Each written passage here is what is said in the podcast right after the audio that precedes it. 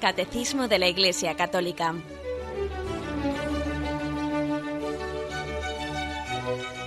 Un programa dirigido por Monseñor José Ignacio Munilla, Obispo de San Sebastián.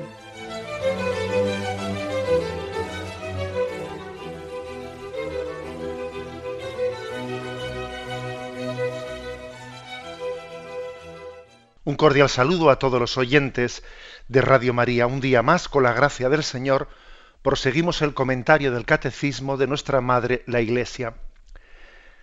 Hemos terminado el apartado a imagen de Dios y ahora vamos a hablar eh, del el cuerpo y alma, corpore et anima unus.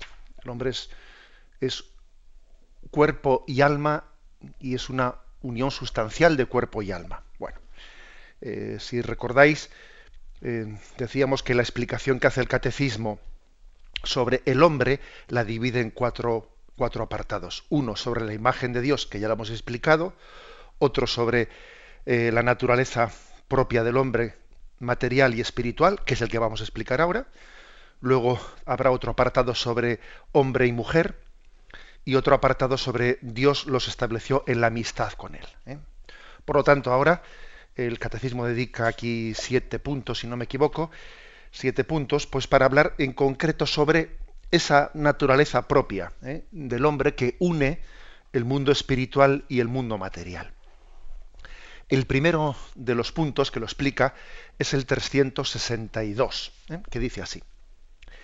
La persona humana, creada a imagen de Dios, es un ser a la vez corporal y espiritual el relato bíblico expresa esta realidad con un lenguaje simbólico, cuando afirma que Dios formó al hombre con polvo del suelo e insufló en sus narices aliento de vida y resultó el hombre un ser viviente. Génesis, capítulo segundo, versículo 7. Por lo tanto, el hombre en su totalidad es querido por Dios. Bueno, eh, es, una afirmación de partida. ¿eh? Es decir, el hombre tiene una doble dimensión, es un ser a la vez corporal y espiritual. Está vinculado al mundo material, forma parte del mundo material y al, y al mismo tiempo lo trasciende. A ver, ¿el hombre es materia? Sí, el hombre es materia, pero al mismo tiempo la trasciende. En cuanto espíritu, además de cuerpo, es persona. Y esta verdad sobre el hombre, pues es el objeto de nuestra consideración en este, en este punto. Se suele utilizar dos, expresiones, ¿eh? Eh, utilizadas por el Papa Juan Pablo II, pues allá por el año 1986, en aquellas catequesis que dio los, los miércoles eh, en esas catequesis papales durante bastante tiempo, pues el Papa dio unas catequesis sobre el amor humano y en ellas también versó sobre este aspecto, sobre la corporalidad, sobre la, naturaleza del hombre. Y las expresiones que el Papa utilizaba eran las siguientes, no el Juan Pablo II. El hombre es un espíritu encarnado, o también, si queréis, es un cuerpo informado por el espíritu inmortal. Unas expresiones que, como veis, quieren conjugar esos dos aspectos como un espíritu encarnado, ojo, eh, y quitemos a esta expresión ningún tipo de reminiscencia de la reencarnación, nada que ver con eso. Eh. Más bien se refiere a la imagen de la encarnación del verbo se hizo carne. O sea, el hombre es un espíritu encarnado, un alma eh, encarnada en un cuerpo, o también es un cuerpo informado por un espíritu inmortal. Son las dos expresiones que él utilizó.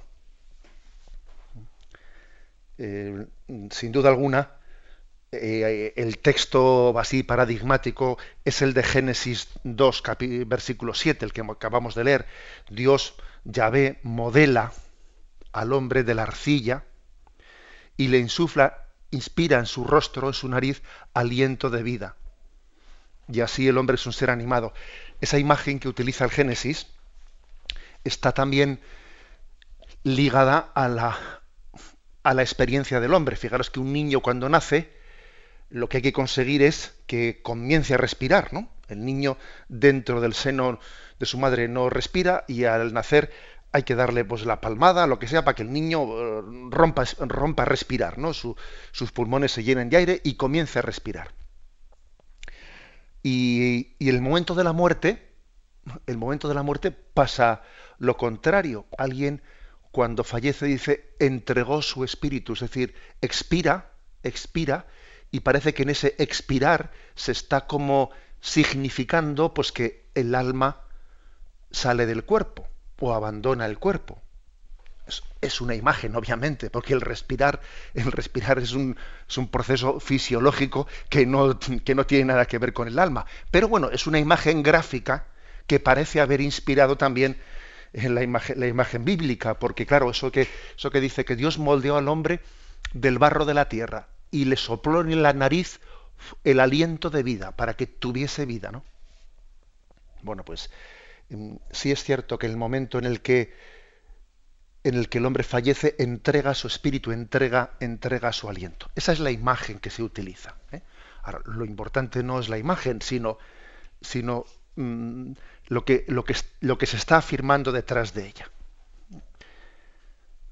El hombre, creado de esta forma, que es una forma peculiar porque el resto de la creación no fue creada así. En el hombre hay pues una, una diferenciación entre su aspecto corporal y su aspecto espiritual. Y por una parte mm, lo modela de la arcilla, pero por otra parte insufla eh, su aliento en él. Entonces se está distinguiendo el hombre del resto de la creación, del mundo de los animales. Dios le alienta la vida, le hace capaz de conocer el resto de los seres de ser superior a ellos, de ponerles un nombre, de reconocerle como distinto a ellos, etcétera, ¿no? Es verdad que en, que en ese pasaje mm, de la Sagrada Escritura, en el capítulo segundo del Génesis, no se habla del alma. Sin embargo, es muy fácil deducir, ¿eh? también decía Juan Pablo II en aquella catequesis, es muy fácil deducir que la vida dada al hombre en el momento de la creación, pues es de una naturaleza que trasciende meramente lo material o lo corporal, lo que es propio de los animales. Eso se está claramente sugiriendo y dando a entender en ese texto. Que el hombre está más allá de la materialidad. Que es verdad que el hombre viene del barro, viene de la materia. Es materia, pero es más, es más que eso. Y además ahí se fundamenta se fundamenta el hecho de que el hombre sea imagen de Dios. Es imagen de Dios porque mm, Dios es espíritu puro y el hombre no es mera mm, materia, sino que tiene también esa dimensión espiritual que le permite ser imagen de Dios. Se presenta pues el hombre como una unidad. ¿Mm? El hombre es, ah, eh, eh, yo no soy dos, soy uno. Yo no soy dos, ¿eh? el José Ignacio corporal y el José Ignacio espiritual. No, eso no es así. Eso sería un dualismo absurdo. Es uno. O sea, yo, tú, somos uno, no somos dos, aunque a veces nos percibamos, ¿eh? porque es verdad que es una tentación decir como que somos dos, porque a veces uno se percibe con tales contradicciones dentro de uno mismo que dice, es que a veces me parece que, que somos como dos, porque me veo como él, el José Ignacio, el Miguel, la María, Mari Carmen, la espiritual y luego viene la, la, la carnal, la, no sé, la materialista, etcétera. No, pero eso, es una tentación, ¿no? Es una tentación percibir mm, esas dos facetas de la vida en clave de ruptura. Somos uno, somos uno con nosotros mismos. Y esa unidad está contenida, o sea, contiene una dualidad, que no es lo mismo que dualismo, porque, no sé, siempre a la hora de explicar este aspecto, hemos rechazado la palabra dualismo, y, pero sin embargo hemos aceptado la palabra dualidad. La palabra dualismo está hablando como de dos principios que están reñidos el uno con el otro. El dualismo es propio un poco de las filosofías de la reencarnación o de las filosofías orientales que están bastante inspiradas por los platonismos, etcétera, que vienen a decir que el espíritu, el alma, está encarcelada en el cuerpo. Y entonces lo que tiene que hacer es liberarse del cuerpo. Liberarse de él y esta vida consiste en un proceso de intentar liberarte del cuerpo. Y entonces, el momento de la muerte, te liberas del cuerpo y tiendes a, unirte a Dios, ¿no? Y en todo caso los reencarnacionistas dicen, bueno, te liberas de un cuerpo más imperfecto y, en la siguiente vida te unes a un cuerpo un poco más perfecto, ¿no? Pues mira, a ver si pasas de, una especie animal a, a, un, a un género humano en el que igual te, eh, pues te encarnas en la casta en la casta socialmente inferior en los parias. A ver si en la siguiente vida consistes en reencarnarte en una casta social más más perfecta. O sea como veis es como intentar desprenderme del cuerpo imperfecto y a ver si llego a liberarme de él. Bueno esto no tiene que ver esto es dualismo esto es dualismo. El cuerpo la cárcel del alma. Pero el cristianismo no es dualista porque lo que viene a decir es que Dios lo ha creado todo, también ha creado lo material, y todo yo, todo yo, también el cuerpo, no solo el alma, todo yo está llamado a la vida eterna. Esta carne, esta carne que tenemos, está llamado a la vida eterna. Tal es así, tal es así, que la encarnación de Dios, el hecho de que Dios se hiciese hombre, asumiese la naturaleza humana con todas las consecuencias, y esa naturaleza humana él no la dejase aquí abandonada, sino que Cristo resucita y con su cuerpo resucitado asciende a los cielos, ¿eh? tenemos que decir que nosotros, los cristianos, los católicos, adoramos a Dios y en este Dios que adoramos está también esa segunda persona de la Santísima Trinidad que adoramos, Jesucristo, el verbo hecho carne, es también hombre se hizo hombre por toda la eternidad. O sea, en el cielo, en el seno de la Trinidad, hay materia. O sea, nuestro cuerpo humano eh, glorificado está en la eternidad por todos los siglos. Eh. Le escuché esto en una conferencia que dio aquí en, en Radio María el padre Carreira, este jesuita astrofísico, que ya es conocido de esta casa, y la verdad es que a veces sus reflexiones y sus conferencias son muy iluminadoras. Y, él decía esto en la conferencia. Vamos a ver, es que nosotros adoramos, adoramos a Dios y al adorarle también adoramos la humanidad de Cristo, que es materia. O sea, la materia también es objeto de adoración. Hombre, en cuanto que está unida a la persona del verbo, ¿eh? vamos a decir, nosotros no adoramos la materia en sí misma, no, no, pero sí que adoramos la humanidad de Jesucristo, la santa humanidad unida al verbo. O sea que de dualismo nada, porque nosotros no pensamos que la materia sea algo malo de lo que hay que desprenderse, no, no, no. Y vio Dios que era bueno. Todo lo que Dios creó era bueno y toda la creación está llamada a la salvación, a participar, ¿eh? a participar de esa gloria de Dios es reflejo de la gloria de Dios y está llamada ¿no? A participar de la gloria de Dios. Y le escuchaba también al padre Carreira en esa explicación que hacía, algo que a mí también me iluminó, que lo, vamos, lo, seguro que también vosotros lo escucharíais y bueno, yo igual me estoy repitiendo, pero a modo un poco de resumen, ¿no? De sus de la explicación que le hacía. Decía, en esta vida, en esta vida, nosotros que somos cuerpo y alma, pues el alma o el espíritu, como queráis llamarlo, el alma o el espíritu, está condicionado, condicionado a la materialidad del cuerpo. Es decir, nuestra alma, nuestro espíritu, está en estos parámetros de, espacio y de tiempo. ¿eh? Y entonces, digamos, yo, mi espíritu, mi alma, está aquí, porque eh, está unida ¿eh? sustancialmente a mi cuerpo. Y entonces, pues está también sujeta a los condicionamientos de mi, de, mi ser, de mi ser material y mi ser corporal. Y entonces, si yo, por ejemplo, tengo, si me duelen las muelas, que, por el testimonio de los que han pasado por eso, eh, pues es algo que te condiciona totalmente, tienes un dolor muy fuerte de muelas y nadie diría, es que me duele mi cuerpo. No, me duele mi cuerpo, no, o sea, esto, o sea, me duele todo. ¿eh? Me explico, porque no vale decir, mi alma, a mi alma no le duele nada, le duele únicamente a mi cuerpo. Oye, yo tengo, yo soy una unidad total y si a mí me duelen las muelas totalmente, estoy hecho polvo. ¿eh? Y me condiciona totalmente. Es decir, el alma está condicionada por, por la dimensión eh, corporal.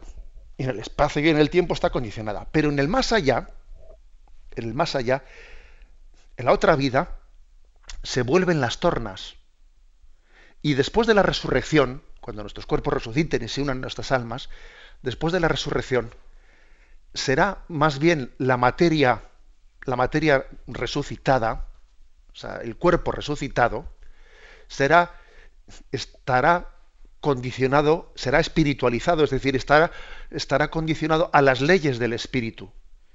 Y por eso vemos que, bueno, pues que el cuerpo resucitado de Jesucristo, pues eh, aparecía, desaparecía, traspasaba las paredes, estaban los discípulos todos reunidos y Jesús aparece. Es decir, es una materia, el cuerpo resucitado de Cristo, ese cuerpo que estaba en el sepulcro, pero ha resucitado. Ese cuerpo ya no está sujeto a las leyes, a las leyes materiales, porque en esa otra dimensión que supera el espacio del tiempo está como espiritualizado, así como en esta vida el alma está condicionada por la dimensión corporal, material, al revés, ¿no? Pues en la, en la vida eterna, el cuerpo resucitado está, o sea, vive según las leyes del espíritu.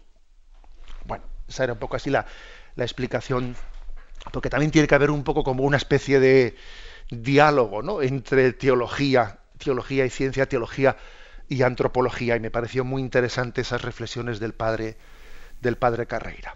Bien, tenemos un momento de reflexión y continuamos enseguida.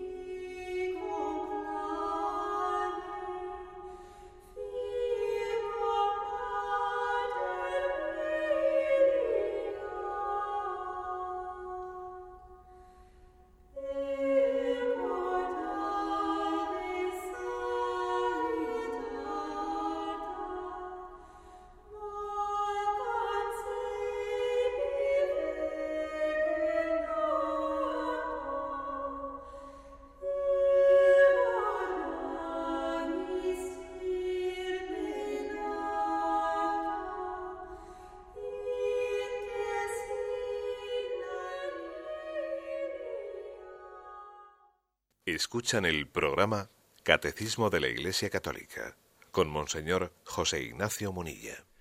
Pasamos al punto 363.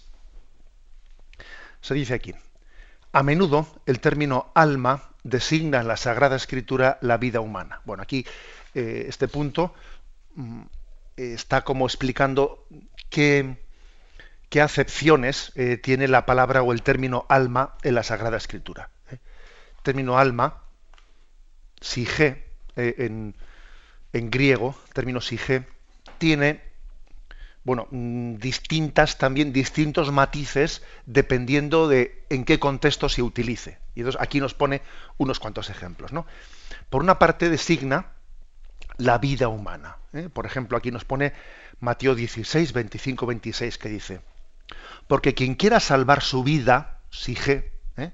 la perderá pero quien, quien pierda su vida por mí, la encontrará. Pues de qué le servirá al hombre ganar el mundo entero si arruina su vida? ¿O qué puede dar el hombre a cambio de su vida?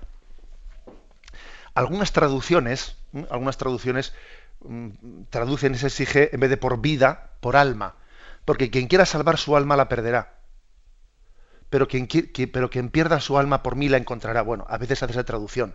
Pero bueno, Aquí lo importante no es únicamente qué término se elige para traducir sige, sino eh, el significado de esa palabra. Quien quiera salvar su vida, la perderá. Pero quien quiera, pero quien pierda su vida por mí, ¿a qué se refiere? ¿Mm? Se refiere a, a la vida entera, o sea, mi vida, mi proyecto. Quien quiera salvar su vida la perderá, quiere decir, es decir, quien quiera hacer lo suyo, su proyecto, quien, quien no piense más que en sí mismo, ese se perderá, pero el que esté dispuesto a perder su vida por mí, la encontrará. Es decir, el que, el que no busque el primer puesto, el que no, no pretenda él eh, ser el centro de la vida, sino el proyecto de amor para el cual él, ha vivido. ¿eh? El que no hace de su ego, ego, el ombligo del mundo. A esto se refiere, pues eso decir, que el que el que pierda su vida por mí la encontrará. ¿De qué le sirve al hombre ganar el mundo entero si arruina su vida? a veces se, traduce, como he dicho antes, ¿de qué le sirve al hombre ganar el mundo entero si pierde su alma? Bueno, se puede traducir de las dos formas, pero digamos vida o digamos alma, estamos diciendo lo mismo. En griego dice sige en el texto original. ¿eh? Lo importante es, es, es entender que está hablando de la vida entera. Claro, si se traduce alma, ¿de qué le sirve al hombre ganar el mundo entero si pierde su alma?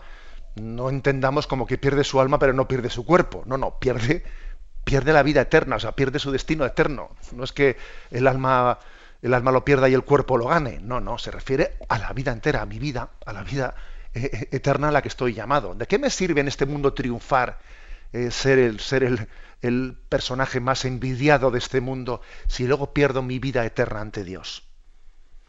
si mi proyecto ante Dios no es la vocación para la que he sido creado? ¿De qué me sirve? Bueno, ese es el primer sentido de la palabra alma o sige. Otro texto que nos ponen para iluminarlo es Juan 15, 13. Nadie tiene mayor amor que el que da su vida por sus amigos. Que el que da su, ¿eh? se refiere sige también, dice, el que da su vida. Aquí casi siempre se suele traducir vida, no se suele decir alma. Nadie tiene mayor amor que el que da su alma por sus amigos. Bueno, pero es el mismo término que el anterior, fijaros, es el mismo término. Es decir, aquí la palabra alma exige, significa dar la vida, dar tu amor, dar tu tiempo, dar tu preocupación, tu interés. Bien, pero hay una, otra acepción más. ¿eh? La, acepción mm, de que alma puede significar ya no la vida del hombre, sino a el conjunto de toda la persona humana. Por ejemplo, Hechos de los Apóstoles, capítulo segundo, versículo 41. Dice allí, los que acogieron su palabra fueron bautizados. Aquel día se reunieron unas tres mil almas.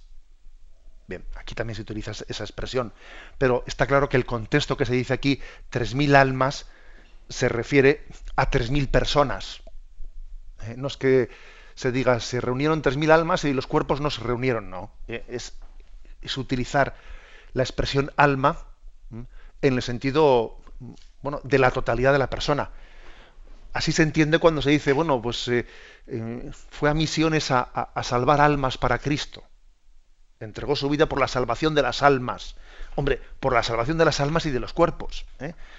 Esa expresión de que entregó su vida por la salvación de las almas es es bueno recordar que hay una dimensión del hombre que es la espiritual, ¿eh? pues que es la que eh, nos, hace, nos hace ser imagen y semejanza de Dios, pero se refiere al hombre entero, también en su dimensión corporal. ¿Mm? Bueno, pues eso, también nosotros solemos decir expresiones, expresiones como me, duele el alma. Bueno, ¿qué pasa? ¿Que, el cuerpo no te duele? Claro, se, está un poco refiriendo a, a mm, la vida entera, a, todo yo, todo, todo mi ser, ¿no? Sigue adelante este punto. ¿eh? Pero, dice, designa también lo que hay de más íntimo en el hombre. O sea, también hay otros, otros textos bíblicos en los que esta palabra alma designa la interioridad. Por ejemplo, Mateo 26, 38. Entonces les dice, mi alma está triste hasta el punto de morir, quedaos aquí y velad conmigo. Jesús en el huerto de Gesemaní utiliza esta expresión. Mi alma está triste. ¿A qué se refiere? ¿Que hay una parte de él que está triste y la otra parte está contenta? No, hombre. Se refiere a la interioridad, a lo más íntimo, a pues a, a que hay, hay tristezas que no son superficiales, sino que son tristezas que están tocando lo más profundo, es el tedio, el tedio que está tocando, le está poniendo a prueba en su esperanza o desesperanza. Está siendo tentado Cristo, ¿no? En ese momento es un momento de tentación de Satanás. Mi alma está triste hasta el punto de morir. Es como si Jesús nos estuviese abriendo su, su ventana interior en este caso, alma significa esa dimensión tan profunda del hombre. Otro texto similar es el de Juan 12, 27. ahora mi alma está turbada. ¿Y qué voy a decir? Padre, líbrame de esta hora. Pero si he venido para esta hora. Es lo mismo que el anterior, ¿eh? solo que en vez de narrado por los evangelios sinópticos, narrado por el Evangelio de San Juan. Mi alma está turbada. Seguimos adelante. Y el catecismo dice que también eh, hay una utilización a veces de la palabra alma en el sentido de que se refiere qué tiene más valor, ¿eh? o sea, de más valor en el qué es lo que hay de más valor en el hombre. Por ejemplo, Mateo 10, versículo 28 dice, y no temáis a los que matan el cuerpo, pero no pueden matar el alma. Temed más bien aquel que puede llevar a perdición alma y cuerpo en la ajena, en la. Es un texto muy potente, ¿eh? muy potente porque Mateo 10, 28 viene a decir, mira, no temas a los que únicamente pueden matar el cuerpo, pero no pueden matar el alma. ¿eh? No temas a esos reyes, no temas a esos que te amenazan con el martirio, que como mucho podrán matar tu cuerpo, pero no podrán tocar tu alma. ¿eh? es un texto en el que, por una parte, está subrayando que en la vida hay cosas que tienen mucho más importancia que las otras. Mira, hay cosas que tienen más importancia que la propia vida física. Hay cosas más importantes que el dinero, hay cosas más importantes que el trabajo, hay cosas más importantes que la salud, que ya es decir, porque nosotros solemos decir, lo importante es la salud, lo importante es, no, mira, hay cosas más importantes que la salud y que el dinero y, esta es la frase tan fuerte de Jesús, y no temas a los que te pueden matar el cuerpo, pero no te pueden matar el alma. O sea, al final lo, lo importante es la vida de gracia, la vida de gracia delante de Dios. Este, este es el significado aquí de la palabra alma. ¿eh? De la palabra alma. Es la vida de gracia ante Dios. Y obviamente también hay una referencia a que el alma es inmortal. Como mucho te van a matar el cuerpo, pero tu alma es inmortal. Y tu cuerpo también está llamado, obviamente, ¿no? a la resurrección. Eh, otro texto que se nos refiere similar a este es el segundo libro de Macabeos, capítulo 6, versículo 30, que dice, el contexto del martirio de Eleazar, dice, él por su parte, a punto ya de morir por los golpes, dijo entre suspiros, el Señor que posee la ciencia santa sabe bien que, pudiendo librarme de la muerte, soporto flagelado en mi cuerpo recios dolores, pero en mi alma lo sufro con gusto por temor de él. De este modo llegó a su tránsito. Un texto también impresionante en el que viene a distinguirse, a distinguirse eso que dice el, Evangelio que hay de más valor. Mira, yo, en, alguien que está siendo torturado, soporto flagelado en mi cuerpo recios dolores. ¿eh? Y obviamente él no puede decir, bueno, mi sufrimiento es parcial. Hombre, parcial no, porque alguien que está siendo torturado, es imposible que esos dolores eh, y, ese suplicio no le afecte a todo, ¿no? No, le conmueva totalmente. Pero sin embargo dice que en su interior, en su interior, en su, en su alma, es capaz de darle un sentido, a un sentido a eso que le está ocurriendo. Es capaz de decir, eh, entrego mi vida, no solo me la están quitando, sino que yo en la confianza de que Dios tiene, Dios sabe más y Dios puede más, yo entrego mi vida por fidelidad a su, eh, a su amor. ¿Esto, ¿Esto es posible? Sí, es posible. Y Jesucristo nos enseñó a hacerlo. A Jesús no solo le quitaron la vida, sino que Él la entregó. Lo cual quiere decir que hay una dimensión eh, espiritual en nuestra vida que nos posibilita, ¿no? Pues eh, también el que la, dimensión corporal esté, esté asumida, asumida por ese proyecto del, Dios que nos creó y nos hizo a su imagen y semejanza. Bien, por lo tanto, em, em, lo que dice este punto 363, nos ha puesto distintos pasajes evangélicos en los que, dependiendo del contexto, ese término sige, alma, puede ser traducido de manera un tanto diferente, ¿eh? un tanto diferente. Puede tener eh, la, acepción de vida del hombre, puede tener la acepción de la intimidad del hombre, de qué, qué, tiene más valor en nuestra vida, saber elegir entre lo más valioso de nuestra vida, ese es el alma de nuestra vida.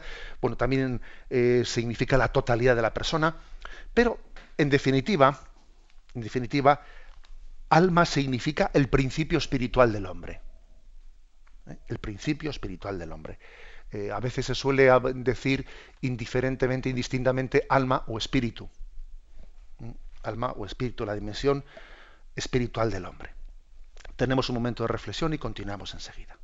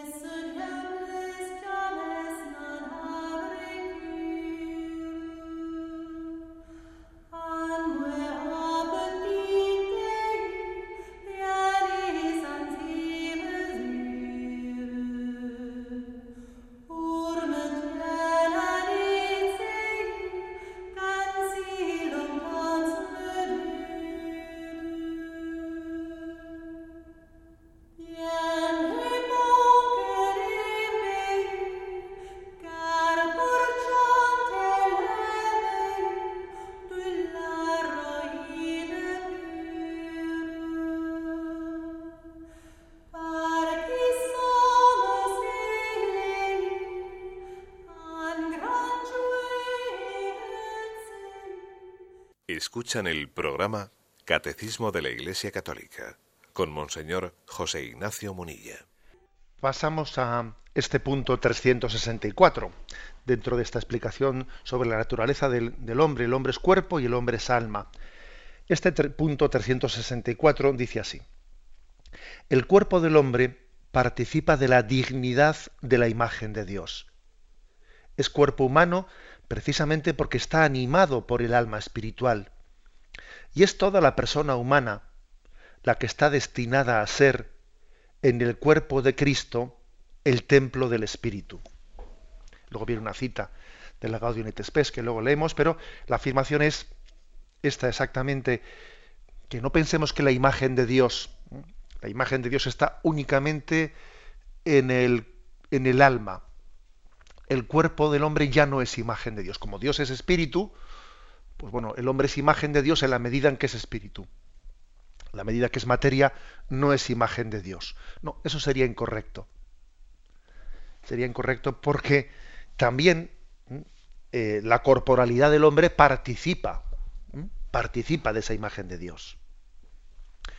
Es verdad, es verdad que eh, en el momento en que muere el hombre, cuando se vive eso que se llama escatología intermedia, es decir, ese momento en el que el cuerpo, eh, el cuerpo se ha separado del alma y hasta la resurrección final, el alma está, eh, bueno, el alma en ese juicio particular comparece ante Dios, en ese momento en que se separa del cuerpo y entonces nuestra fe católica dice que el alma que comparece ante Dios recibe, es juzgada y recibe el cielo y como premio de su, de su vida fiel, o también si se ha cerrado definitivamente ¿no? al amor de Dios, recibe el infierno como su destino natural cuando está cerrado al amor de Dios, o el estado de purgatorio de purificación eh, cuando necesita eh, esa purificación para llegar al encuentro de Dios.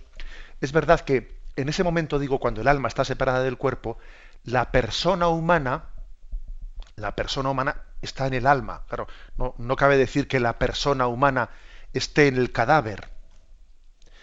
De hecho, fijaros cuando yo le he escuchado a más de una persona en el momento de que le, no sé, has asistido como sacerdote, has acompañado pues eh, a, la agonía y al fallecimiento de una persona, pues igual estar presentes, estar en el hospital o, o, en el hogar, dependiendo, ¿no? Pues cerca de alguien que está entregando su espíritu, que está a punto de fallecer y fallece entrega su espíritu, el sacerdote pues hace la recomendación del alma eh, en, los, últimos momentos de la agonía, etcétera. Y yo he escuchado más de una vez, más de una vez, pues cuando ha fallecido y entonces enseguida se cambia el semblante, ¿no? De alguien que ha fallecido, mm, se pone blanco, etcétera, y pierde su expresividad, ¿no? Un cadáver. Digo que yo he escuchado más de una vez la expresión de que los seres queridos que rodean a quien ha fallecido dicen ya no está aquí. Y es una expresión muy exacta. Decir, ya no está aquí. Porque es entender que la persona, la persona, en ese momento no está ligada al cadáver, la persona está ligada al alma inmortal. Y entonces, eh, en ese tiempo intermedio, hasta la resurrección final eh, de los cuerpos en la parusía, cuando Cristo venga como juez de vivos y muertos y resucite nuestros cuerpos mortales, en ese tiempo intermedio la persona humana está ligada, está unida la persona humana está en el alma, pero está carente de una dimensión corporal. Carente de una dimensión corporal porque mi persona, mi yo, para entendernos, mi yo, están bien, están bien la, la dimensión corporal y material. Yo no soy espíritu puro. Por eso también las, las almas que esperan, incluso en el cielo, la resurrección, eh, también eh, anhelan aunque tienen la felicidad plena al contemplar a Dios, pero también anhelan, anhelan la resurrección de los cuerpos cuando todo yo, cuando todo el ser humano, eh, al igual que también la Virgen María tiene ese privilegio de estar ya en cuerpo y alma en los cielos, cuando el todo yo contemple, contemple el rostro de Dios. Esta, es la fe cristiana. ¿eh? Entonces, lo que aquí dice el catecismo es, vamos a ver, eh, entonces la imagen de Dios es únicamente el alma, eh, el cuerpo no es imagen de Dios. Sí, el cuerpo participa también de esa imagen de Dios porque es que está unido al alma y incluso cuando el alma está separada del cuerpo hay una carencia, hay una carencia. ¿eh? La resurrección final de los cuerpos añadirá todavía, ¿no? Pues una capacidad superior de disfrutar de Dios en el cielo a la que tienen los santos en este momento, cuando todavía están carentes del cuerpo. La resurrección final todavía será un añadido a esa capacidad de gozar de Dios, porque gozaremos en cuerpo y alma, no solo en cuerpo. Bien, pues leo, leo dos textos que se nos ofrecen, 1 Corintios 6, versículos 19-20, que dice, ¿o no sabéis que vuestro cuerpo es santuario del Espíritu Santo, que está en vosotros y habéis recibido de Dios y que no os pertenecéis? Habéis sido bien comprados, glorificad por tanto a Dios en vuestro cuerpo. Esto, esto no lo diría jamás, ¿eh? pues alguien que no considere el cuerpo como algo bueno creado por Dios. ¿eh? Esas doctrinas dualistas, reencarnacionistas, que vienen a decir que el cuerpo es la cárcel del alma, hay que desprenderse de ello cuanto antes, jamás dirían ese texto de San Pablo. ¿O no sabéis que vuestro cuerpo es santuario del Espíritu Santo? Glorificad a Dios en vuestro cuerpo. Es decir, ojo que el cuerpo es, un lugar en el que Dios habita y estamos llamados a, hacer de él un santuario en el que glorifiquemos a Dios. Otro texto, 1 Corintios capítulo 15, versículo 44-45. Dice, se siembra, aquí la palabra sembrar es, o sea, se introduce en el cuerpo, en el, o sea, se introduce en la tierra, o sea, se entierra, se entierra, ¿eh? Se siembra un cuerpo natural, resucita un cuerpo espiritual. Pues si hay un cuerpo natural, hay también un cuerpo espiritual. En efecto, así es como dice la Escritura, fue hecho el primer hombre Adán, alma viviente, el último Adán, Adán espíritu que da vida. Bueno, en la expresión se siembra, mm, nosotros eh, en el momento de la muerte sembramos es como el grano que cae en tierra, si el grano de trigo no muere, se, refiere por la muerte de Jesucristo, de la cual es una siembra para la resurrección. Bueno, se siembra un cuerpo natural, pero se resucita un cuerpo espiritual. Luego, ojo, que el cuerpo también, ¿eh? en la resurrección, el cuerpo espiritualizado, y cuando decimos espiritualizado no quiere decir que deje de ser cuerpo o que deje de ser materia, no, porque la materia no puede dejar de ser materia, el cuerpo no puede dejar de ser eh, corporal, ¿eh? pero cuando decimos que está espiritualizado, quiere decir que en esa otra dimensión, en esa otra dimensión el cuerpo eh, está en la dimensión del espíritu, no como aquí, que el espíritu está en la dimensión de la materia. Creo que al principio he hecho esa expresión recurriendo a la explicación del padre Carreira, si recordáis, es decir, así como en esta vida nuestra alma, nuestro espíritu está condicionado por la dimensión corporal material en la cual está, sin embargo, en la siguiente vida, en la resurrección, nuestro cuerpo, que, es una dimensión material, nuestro cuerpo, estará en otra dimensión superior al espacio y el tiempo, estará conducido, estará espiritualizado o conducido según las dimensiones del espíritu.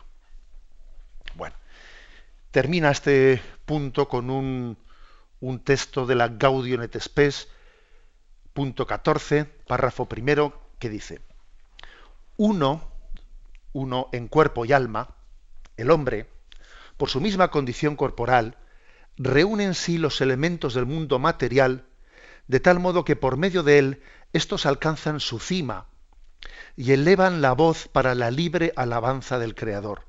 Por consiguiente, no es lícito al hombre despreciar la vida corporal, sino que por el contrario tiene que considerar su cuerpo bueno y digno de honra, ya que ha sido creado por Dios y ha de resucitar en el último día.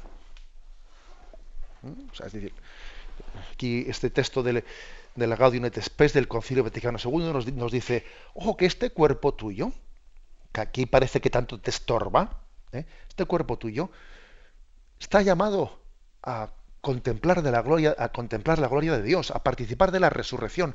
En el último día resucitará. El día de la parusía, ¿eh? resucitará.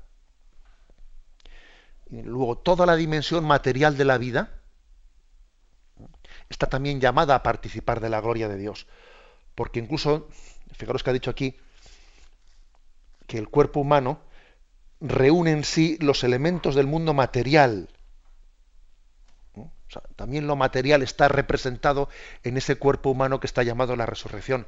Por eso también hablamos de alguna manera del cielo nuevo y la tierra nueva, que también todo lo que Dios ha creado participará de alguna manera de la vida eterna en el cielo que nos es difícil saber cómo, porque también a veces luego entran las preguntas curiosas, oiga, y entonces eh, las plantas, los animales, toda la naturaleza, ¿de qué manera participará en la resurrección? Mm, mire ustedes que no hagamos más preguntas de las que prudentemente podemos responder desde la Sagrada Escritura y desde la revelación. ¿eh? Eh, digamos que la Escritura habla de los cielos nuevos y la tierra nueva, mm, y desde esa expresión bueno, pues la, tradición de la Iglesia, el magisterio de la Iglesia ha hablado de que también la creación será renovada, ¿eh? será renovada, ¿eh? será purificada, porque también hay imágenes de la Sagrada Escritura que hablan de imágenes de destrucción, pero también hay imágenes de renovación, de que todo este mundo se hará nuevo en Dios en la vida eterna. ¿eh? Más que eso, ya preguntas de curiosidad, pues bueno, pues no, no es prudente que las hagamos. Nos atendemos a, a las afirmaciones de la escritura y a, la forma en la que la tradición las ha explicado, el magisterio de la Iglesia, pero sí, lo material no está llamado, ¿eh? no está llamado a, a desprenderse, ¿no? De, a estar excluido de la vida eterna. No. También lo material está llamado a la vida eterna en la medida en que en el hombre lo material y lo espiritual están conjuntados y es uno solo, es uno solo. Y esta materialidad eh, expresada en el cuerpo humano participa de la imagen de Dios y está llamada a la vida eterna. Bien, lo dejamos aquí, todavía nos quedan eh, más puntos para terminar este, esta explicación de cuerpo y alma, pero ahora damos paso a la intervención de los oyentes. Podéis llamar para formular vuestras preguntas al teléfono 917 107 700. 917 107 700.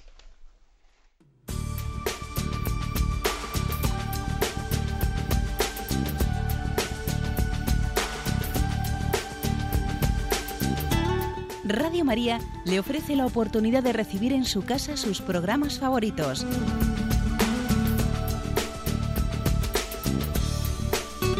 Ahora lo puede hacer a través de nuestra página web www.radiomaria.es o bien llamándonos al 902 500 518. 902 500 518. Pídanos el programa que más le interesa en cualquiera de sus emisiones, especificando el día y la hora que lo ha escuchado. Solo nos tiene que decir si lo quiere en CD de audio o CD o DVD en MP3. Haga su solicitud en el 902 500 518 y en www.radiomaria.es. Radio María, más cerca de usted.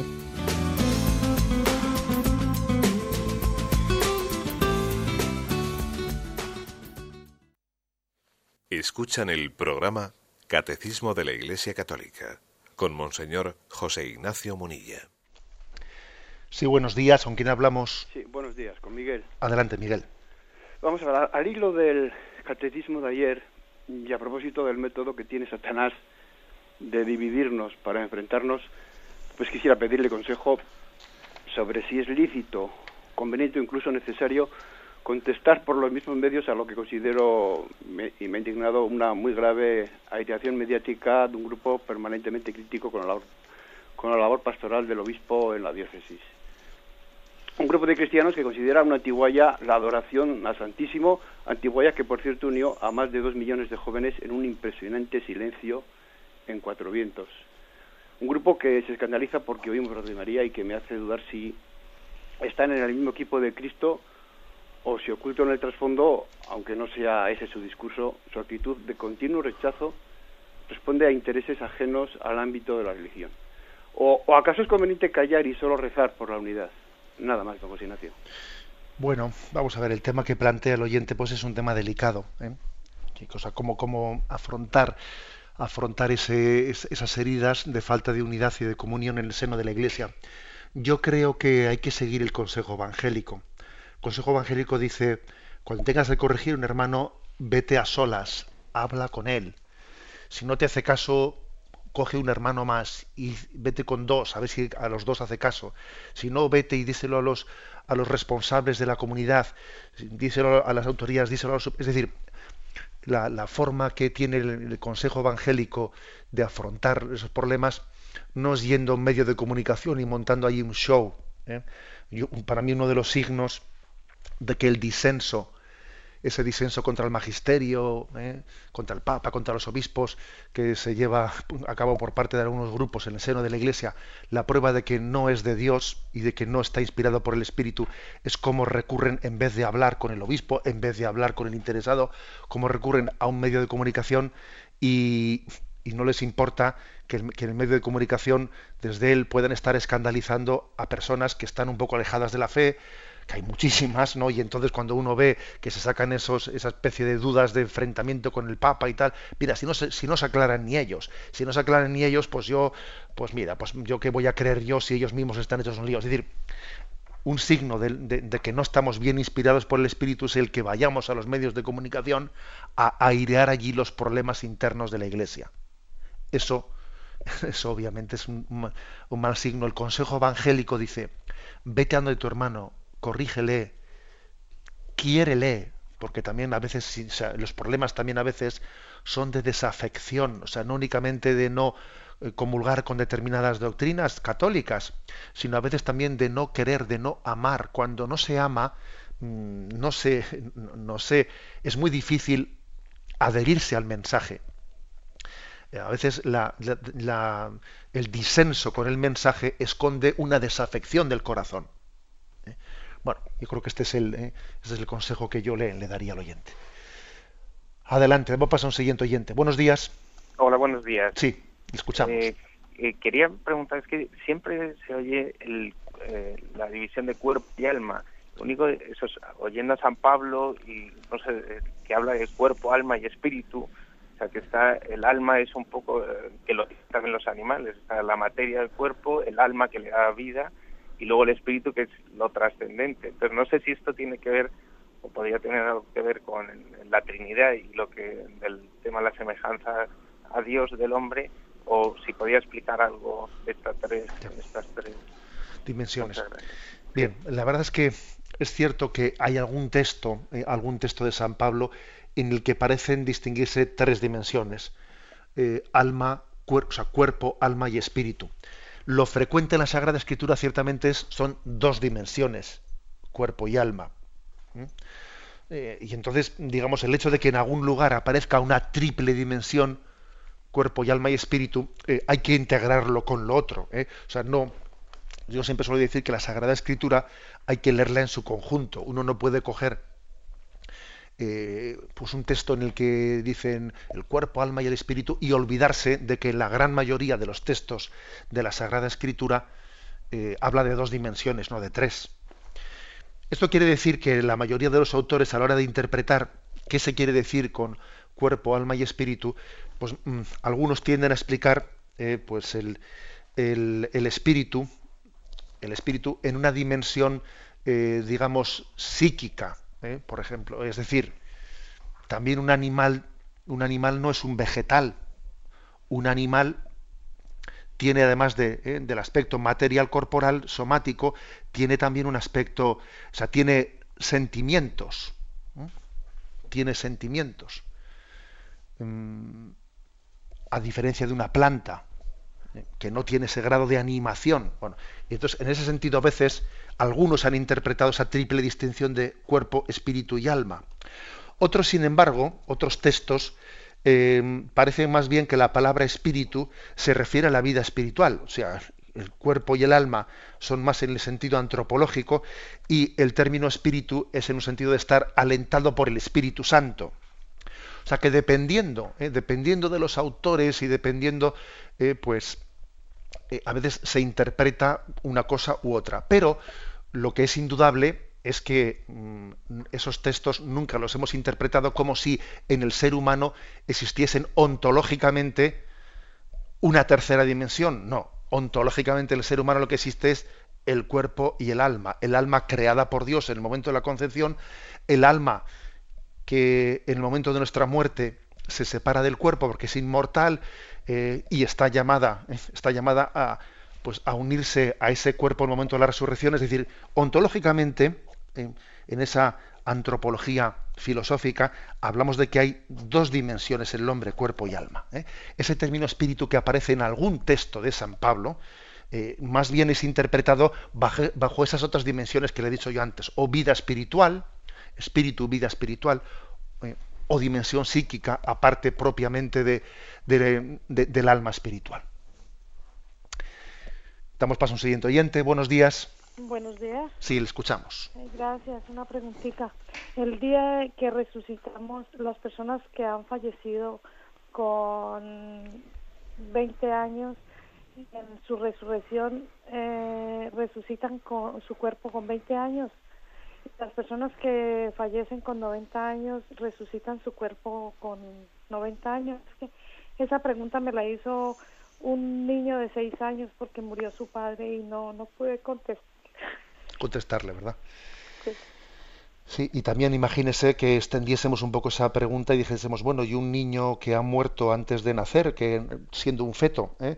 siendo un feto o un embrión, ¿eh? el, ¿cómo resucita? Resucita con su cuerpo embrionario, con su cuerpo. Bueno, obviamente no, esa, esa pregunta, mm, esa pregunta está hecha un poco desde nuestra imaginación a la que le cuesta imaginar cosas. ¿eh?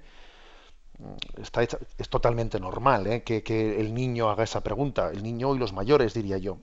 Pero es verdad que esa pregunta está hecha un poco desde esa dificultad de la imaginación. Eh, yo creo que lo mejor es responderle a la pregunta del niño, eh, pues también con una imagen gráfica. Pues hablamos de la de que en la resurrección también recibimos la plenitud, eh, la plenitud del cuerpo del cuerpo resucitado de Jesucristo y también esa belleza del cuerpo de Cristo. podríamos decir que participa, nosotros participamos de ella. Yo creo que es la mejor respuesta. O sea que sencillamente decir que el cuerpo humano que resucita, resucita un poco en la plenitud de la vida humana. ¿eh? Digamos eso y, creo que, no nos alejaremos mucho de la realidad. Ahora, es verdad, porque a nosotros nos cuesta entender eh, como un cuerpo pues, que, es embrionario, etcétera, pero es un problema de imaginación. ¿eh? es un problema de imaginación, no es otra cosa. Es decir, Dios, imaginaros una cosa, es decir, cuando, cuando resucita un cuerpo, cuando resucita un cuerpo, es posible que los elementos, eh, los restos humanos de ese cuerpo están totalmente perdidos, diseminados. Tú fíjate un cuerpo que ha fallecido hace miles, eh, miles de años, o, centenares o decenas de miles de años, ¿no? Por tanto, en la resurrección del cuerpo, Dios le dará a ese cuerpo, pues vamos a decir, la imagen y el aspecto, yo creo que más semejanza tenga a la gloriosa resurrección de Jesucristo. Es mi opinión. ¿eh? Aunque entiendo que la curiosidad pues siempre nos ronde, pero no podemos responderle a preguntas que no que se nos escapan. ¿eh? La bendición de Dios Todopoderoso, Padre, Hijo y Espíritu Santo, descienda sobre vosotros. Alabado sea Jesucristo.